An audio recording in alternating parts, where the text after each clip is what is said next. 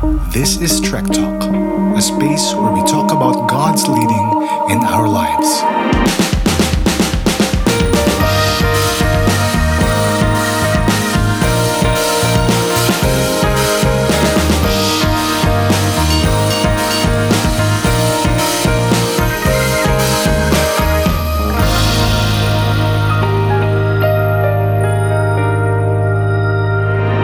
Welcome to Trek Talk, where we talk about God's leading in our lives. And the title of this devotion is Choose Joy.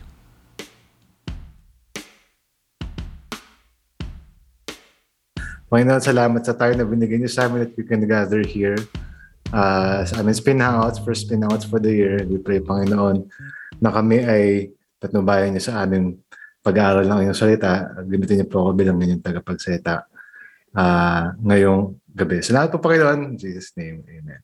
So choose joy. Ang title ng ating uh, uh, devotion ngayon. At sinisimulan natin yung ating uh, detail akong hanggang saan aabot. Pero tingin ko, year-long na series on the book of James. Okay. Sana nabasa niyo na yung book of James. Very short at uh, very practical. Isa sa mga libro sa Bible kung saan pag binasa mo siya, parang, alam mo yun, kahit sa ang passage ka pumunta, parang ikaw yun eh, para sa yun eh, para ma-apply mo yun sa school, para ma-apply mo yun sa iyong trabaho.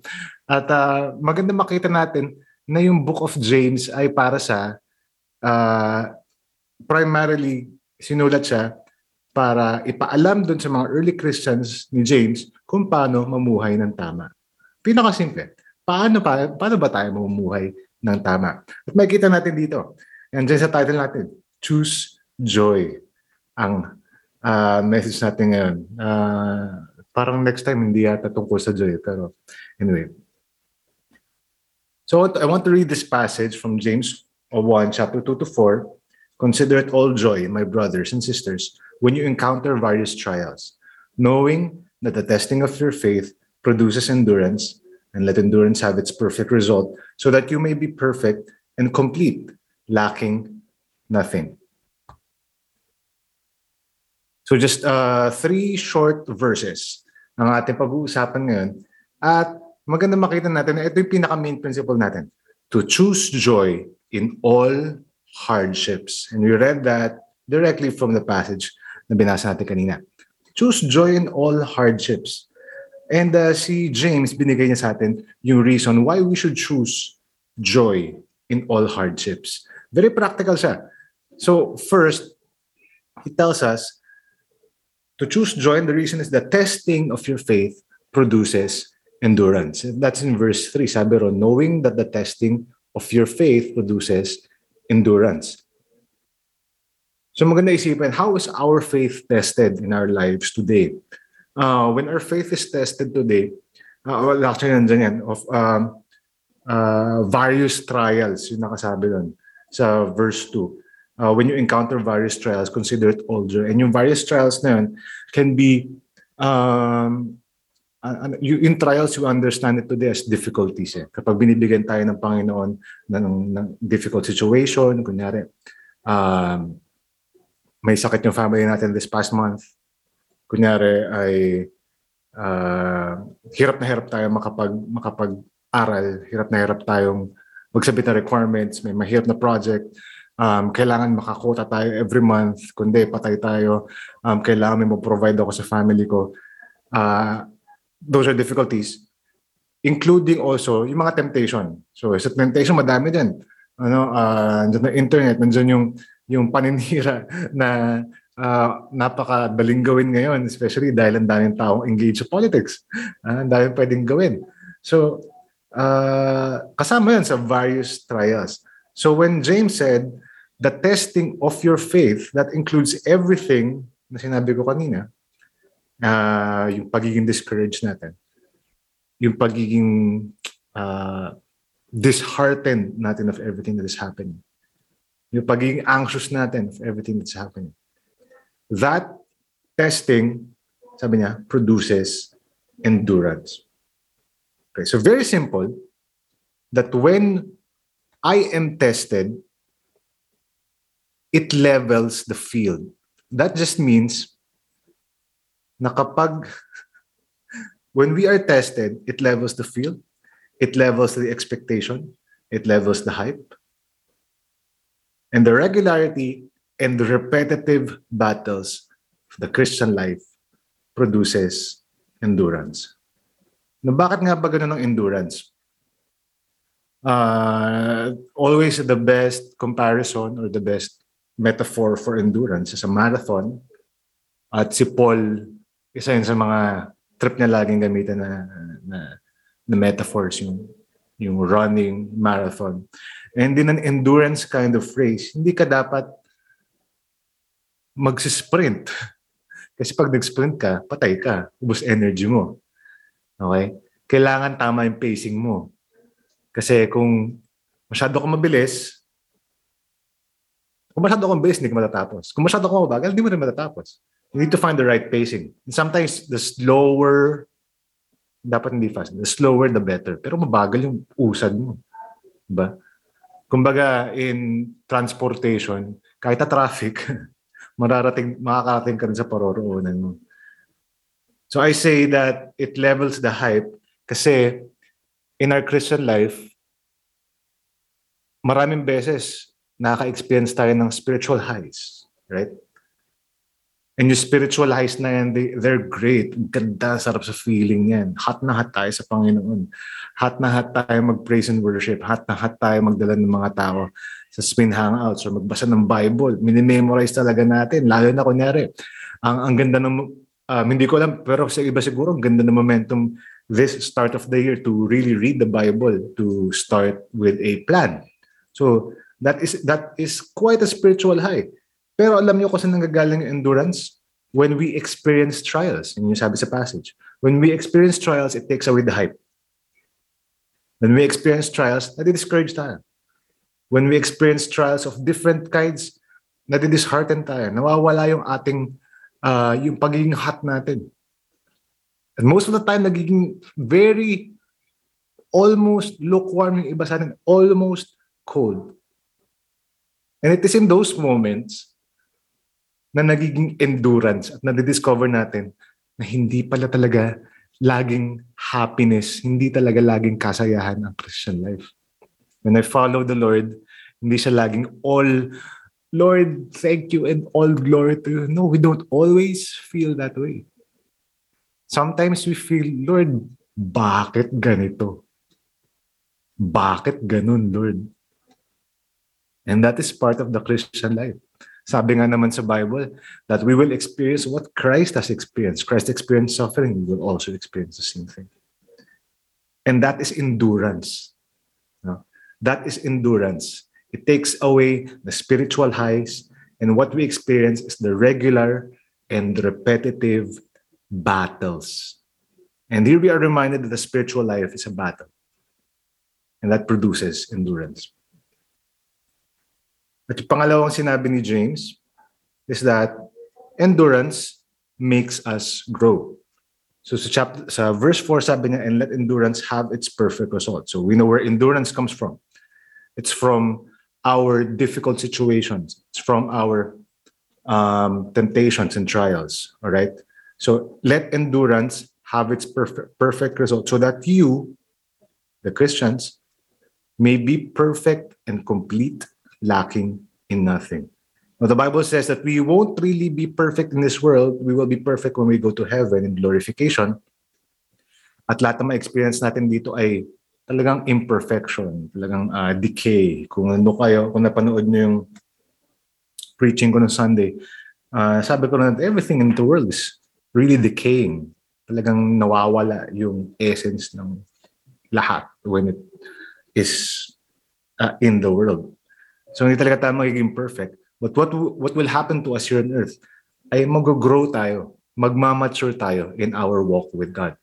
So, kung susundan yung train of thought, from our trials, from our temptations, from those difficulties, if we endure them, sabi rito, you will be perfect and complete. You will grow in the Lord. Okay. So, kung iisipin niyo yung mga opposite ng mga sinabi ko kanina, Sa spiritual highs, mag-grow ba tayo? Yes, mag-grow din naman tayo. Pero alam nyo, the growth will happen in those difficult times. The growth will happen when you are down, when you are thinking of giving up. Doon nanggagaling yung growth ng ating spiritual life. And what is endurance? Endurance, una is consistency. And I always say this kapag uh, nagpe-preach ako or sa cell groups or whatever, na the battle in Christian life is really consistency. Consistency. Yun yung endurance, di ba? Ang endurance, sabi ko kanina, it's the correct pacing kung marathon runner. So, kapag uh, marathon runner, kailangan maging consistent ka dun sa iyong speed. Kailangan alam mo na medyo magbabago ka ng speed kapag bababa, medyo magbabak, exert ka ng mas konting effort kapag paakyat, and you're trying to conserve your energy. So consistency. How how are we going to be consistent in our Christian life? Napakasimple lang yan. You have to read the Bible. Uh, you have to pray. We have to learn from each other through fellowship, kagaya ng ginagawa natin ngayon. Uh, at uh, minsan yung consistency ay hindi naman talaga hindi naman talaga natin laging gusto magbasa ng Bible. Di ba? Baka nga minsan hindi talaga tayo nagbabasa ng Bible. But nagagaling yung consistency. Gusto ko lang gawin example, no? Uh, isa sa goals ko this year. So I'm reading the Bible this year for the third time. Uh, at least dun sa app. Ang goal ko sana this year ay everyday meron ako note sa note na nilalagay. Parang mga thoughts ko, mga principles. At si Bea lagi nila like yun. Shout out. so, minsan hindi talaga. minsan wala talaga ako sa sulat. Kasi minsan, parang nalalagay ko dito, wala, na, wala namang masyadong principle yung verse. Minsan, may mga times na nagmamadali kami, may pupuntahan ng umaga or may work ng umaga. So, minsan di ko siya nagagawa. At mahirap talaga maging consistent. Mahirap siya maging consistent. And marami sa inyo, alam ko, no, that this is a constant battle then every day to be consistent in your daily devotion, your Bible reading, your prayer especially. Pero that is endurance, consistency. Ha, saan pa tayo magiging consistent? When you're feeling down, alam mo yan, merong mga times na gusto mo mag-withdraw to everything, com- all your commitments. Sometimes it's fine, pero not too long do not withdraw the um, you, your opportunity to have fellowship with other people. Okay? When we have fellowship with other people, nalalaman natin, kanya sa mga cell group natin, nalalaman natin, ay hindi lang pala ako yung nakakaranas ng ganun. Ay, may naranasan akong makakatulong sa'yo. Mga ganun tipong bagay. So endurance is consistency. And um, having the ultimate goal. What is the ultimate goal? Our ultimate goal is to glorify Christ, is to glorify God here in the world. Um, uh, our, sa, sa, sa Matthew chapter 28, it was said that our ultimate goal is to, well, yeah, glorify Christ in how? In um, uh, baptizing in the name of the Father, the Son, of the Holy Spirit, discipling people, um, making uh, making God known to the world. That's the ultimate goal. Are we reflecting that? Wherever we are, kumusta ba yung testimonies natin? So yung endurance natin consists of consistency na minsan kahit hindi mo gusto yung ginagawa mo, kahit ayaw mo minsan mag-attend ng small group na ako, kahit ayaw mo minsan madoon ng service or matin ng spin hangouts kasi pupunta ka kasi may matututunan ka. I am I am sure about that. Baka hindi galing sa akin, kunyari ngayon. Ba, parang, ano ba ito sinasabi ni Kuya AJ? Baka hindi sa akin manggagaling na natututunan, yung matututunan nyo. Baka mamaya pag nag-breakout room tayo. Ganito lang. Baka, baka kanina nung nag-games tayo, may nakita kayo isa sa ating mga kasama dito. Ay, ang ganda ng ginawa niya. Hindi, or um, uh, kahanga-hanga yung ginawa niya. Kung ako, mag, parang iba yung iisipin ng mga ganung tipong bagay. So that's the ultimate goal. Like a marathoner, the ultimate goal, the ultimate goal is the finish line. Our ultimate goal is Christ. So ultimately, What is joy? Joy is enduring the difficulties of the world without letting go of Christ. It is enduring the difficulties of the world without letting go of Christ. Why do I say that? Because there are times now when we experience difficulties of the world, first one, first, first thing that we let go is Christ. Ano nangyayari? Wala. Wala talaga. Nothing. Na, na, nauhulog lang tayo dun sa, uh, when we let go of the hand of Christ, nauhulog dun, nauhulog tayo sa mga sa sa mga binubulong ni Satan sa utak natin like how yung mga sinabi niya kay kay Eve nung, nung na nag-fall sa sa sin no? We let go of the hand of Christ. And then once we let go of the hand of Christ all we hear are lies from the devil. Is enduring the difficulties of the world without letting go of Christ. And then no na for a lot of us this past weeks napaka-difficult na napaka-difficult ng uh, mga napagdaanan ng marami sa atin in our studies, in our work, uh, sa health ng families natin, health natin. Uh, and yung health natin spans our physical, our mental, and emotional health. Sometimes it's, it's, it, it's really not easy. So yung uh, isa sa mga lagi natin naririnig na definitions ng joy is being, ano yun? Ano, naalala ko ang definition ng joy kapag parang choosing to sm- trust in God even in trials. That's true. Pero gusto ko lang bigay sa inyo yung definition to. It's enduring the difficulties of the world without letting go of Christ. Choose joy in pain Choose joy in suffering. Choose joy in discouragement. Choose, shucks, mali. Choose joy in hardships. And choose joy and never let go. Naks. Hindi to political campaign. Pero it is a way for us to help endure the world. The Lord did said, the Bible did say that the world will be a difficult place uh, babalik ako doon kanina sa sa pagiging halata ng mga ages natin dito. Uh, it will be a difficult task or a, a difficult walk ahead. Hindi talaga easy ang mundo. Some of us are just starting. Some of us are in the middle of it. Actually, all of us are in the middle of it. Uh, hindi ko naman sinasabi na uh, advanced ako sa inyo kasi meron din ako ma- ma- napapagdaanan ngayon na yung mga magulang ko or yung mga kapatid ko mas patanda sa akin na pagdaanan na, na before. So, we're all in the middle of pain, suffering, discouragement, hardships because we are in the world. But we need and we should choose joy. Knowledge and joy, enduring the difficulties of the world without letting go of Christ.